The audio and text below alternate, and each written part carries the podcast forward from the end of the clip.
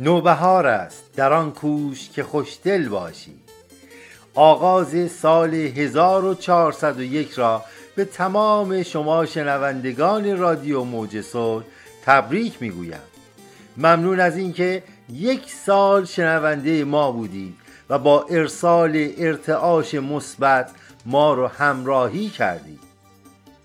یک سال سپری گشت و تجربیات گرانبهایی را با هم کسب کردیم. در هر بخش سعی کردیم کاری ارائه دهیم تا شما عزیزان حس خوب دریافت کنید.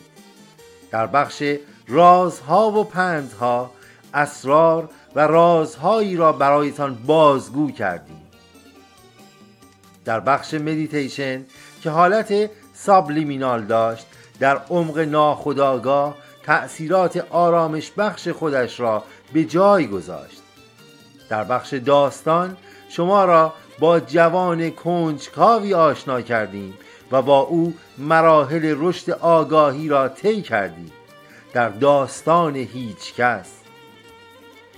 من سروش آقازاده بنیانگذار خانواده صلح با تمام وجود به خود میبالم و از جهان هستی سپاس گذارم برای وجود تک تک شما شنوندگان عزیز.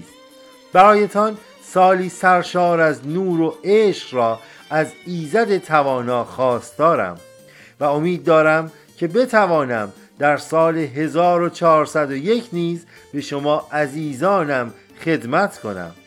شاد باشید در نور و عشق الهی پایدار بمانید.